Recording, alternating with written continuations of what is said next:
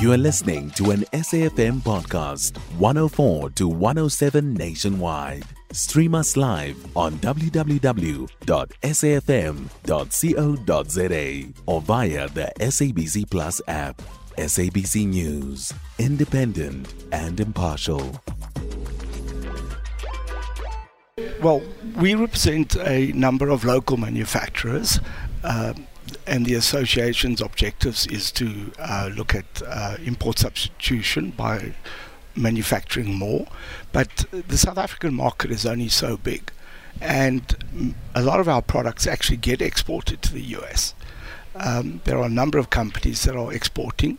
Um, and the AGOA agreement uh, obviously suits uh, this purpose, and an extension of that agreement would be great for us. Um, I think a lot of companies, due to the medical device regulations that are in place, uh, have not had an opportunity to make use of this um, agreement, and it would be sad if we lose it now. Um, South Africa uh, also offers the opportunity for um, uh, sub-manufacturing and uh, outsourced manufacturing. Um, and this is something that the US uh, can engage us on. Uh, we have uh, good skills, uh, good engineering in South Africa, and instead of going to China, they need to look at perhaps outsourcing to South Africa.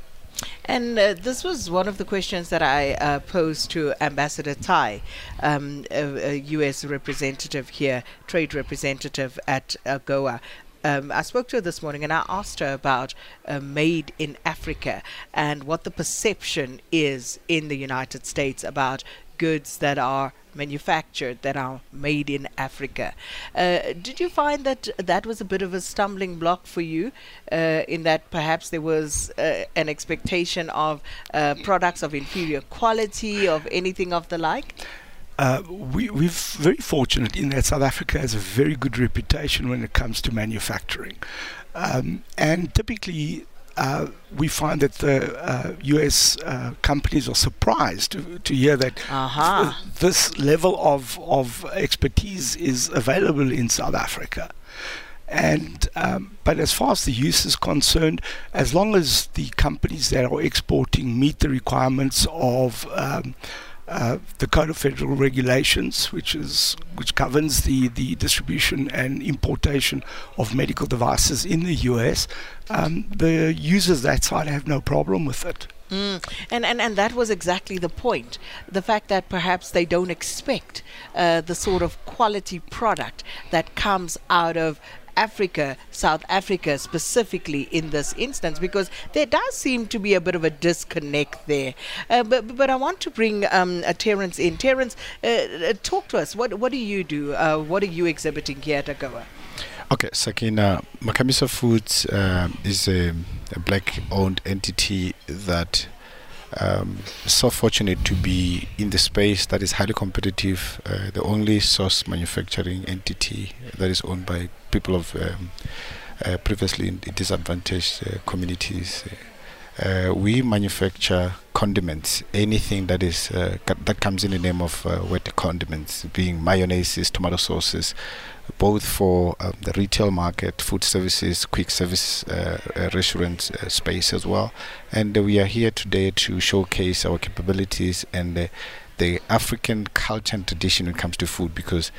Uh, America did succeed to export their culture through McDonald's and uh, KFC and others. So we want to uh, give them the taste of Africa through um, the kota. That's why even the the, the jumpsuit that I'm wearing. So, so where does the kota come in now? So, um, because uh, the you can't have a sauce on its own, mm. we then innovated, uh, you know, uh, a brand and uh, a, a, product that comes in the form of a kota, but not the, the you know your traditional kota now nowadays it's uh, you know it's a hip and stuff like that. No, it, it will be manageable, easy to chow, and uh, for you up market. So that's what you build. And the the name of the brand uh, is called Kota Sport. So we'll see a number of uh, stores in the next year. We're targeting to launch about 50 stores next year, 2024, with partners. So Yes. I'm actually excited that we have the two of you together because you are obviously Terence trying to break into that market, Correct. and Anton, you've already had success into getting into that market through AGOA. So perhaps you know some words of advice for Terence about what to do, how to go about this process. Oh, certainly. Um, the first thing is to understand how just how big the U.S. market is. It is uh, probably a hundred times the size of South Africa, and um, when we get orders for a container, we get very excited.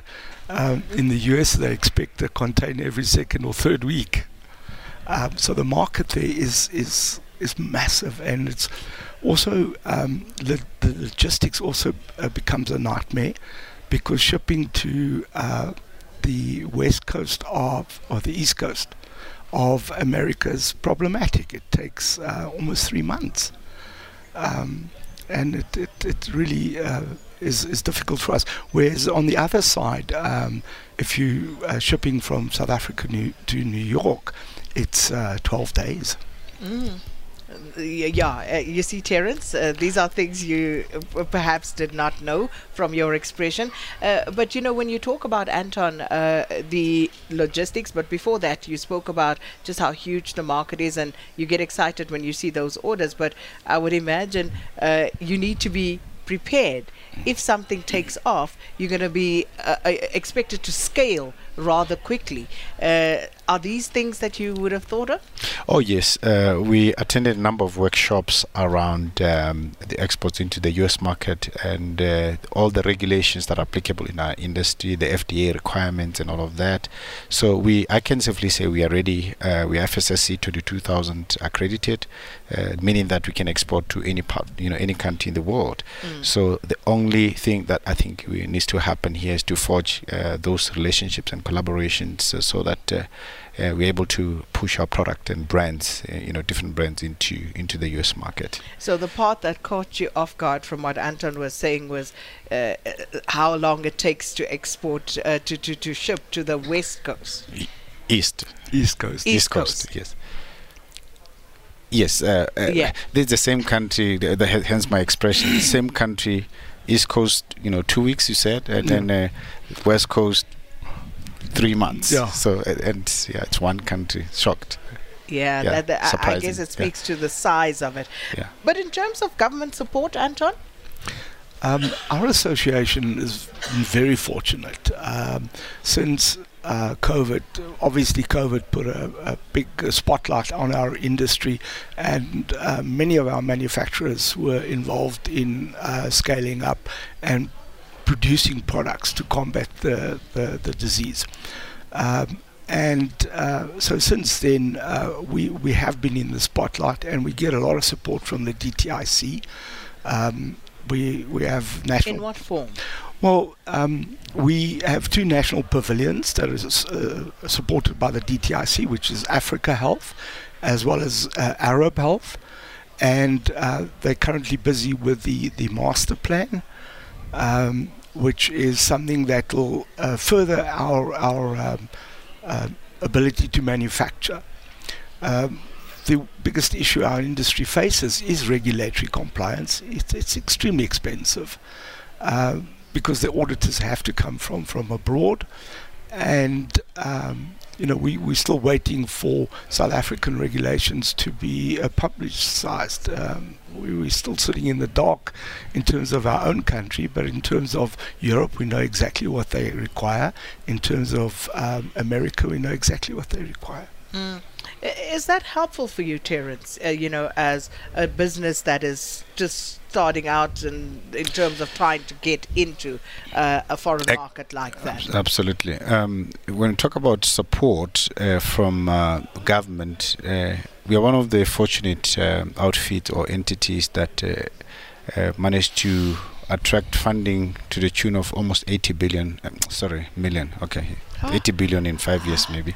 80 million from Yeah. from government, the IDC, uh, together with uh, the DTIC under the BIS scheme, uh, Black Industrial Scheme.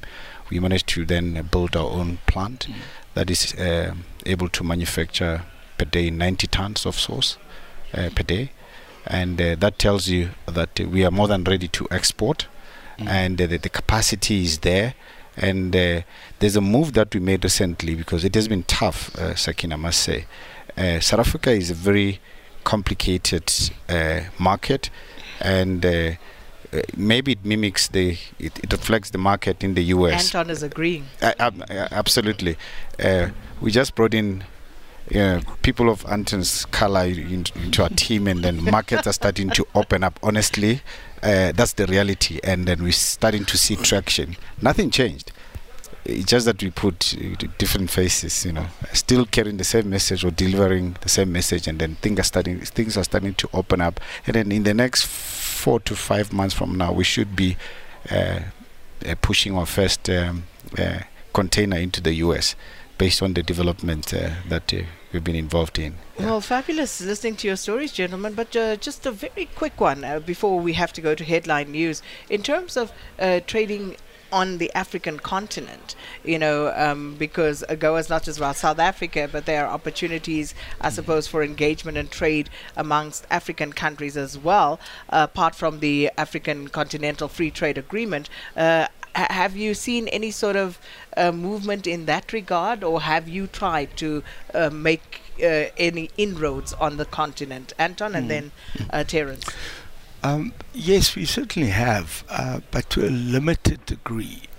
Um, and the reason for that is basically down to um, regulations. Uh, because a lot of the developing countries don't have uh, medical device regulations in place, their ministries of health will rely on the manufacturer to have uh, first world accreditation to ensure that the product is good for their markets. And uh, this makes it, you know, you, despite it being Africa, you still have to have a, a first world product there. And this is where we find the Chinese uh, tough. Um, and, That's interesting. and, and especially um, uh, our successes have been more on the west coast of Africa rather than the east coast, uh, simply because the Chinese are closer to, to Kenya and Sudan in that area, where uh, Nigeria, Ghana, Ivory Coast has been a good market for South Africa. Oh, interesting. Uh?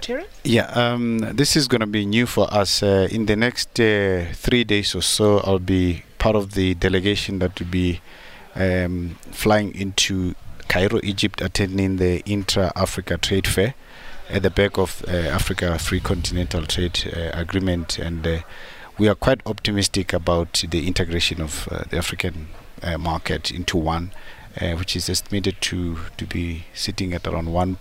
Um, it's actually 3 billion um, uh, dollars, uh, and uh, in the next uh, few, you know, couple of months, six months from now, we will be in the SADC uh, according to our plans. Uh, we have just attracted additional investment of about 12 million rand. Uh, actually, it's 24 uh, because the DTIC, through a program called THRIP, uh, in partnership with the CSIR, we managed to attract grants uh, to be able to innovate and integrate um, indigenous African herbs into our product. And then uh, the second one is from the private uh, equity funds, where we are actually expanding um, our, you know, facility to be able to offer different products that we can export into the African continent. Well, gentlemen, it's been fascinating. Thank you so much and uh, appreciate your insights. And uh, what we are going to do is uh, listen and follow your progress. And uh, we wish you all the best of luck. Uh, thank you so much, Medical Device Manufacturers of uh, South Africa's Treasurer, Anton Coetzee, and Managing Director of Makhamisa Foods, Terence Leluma.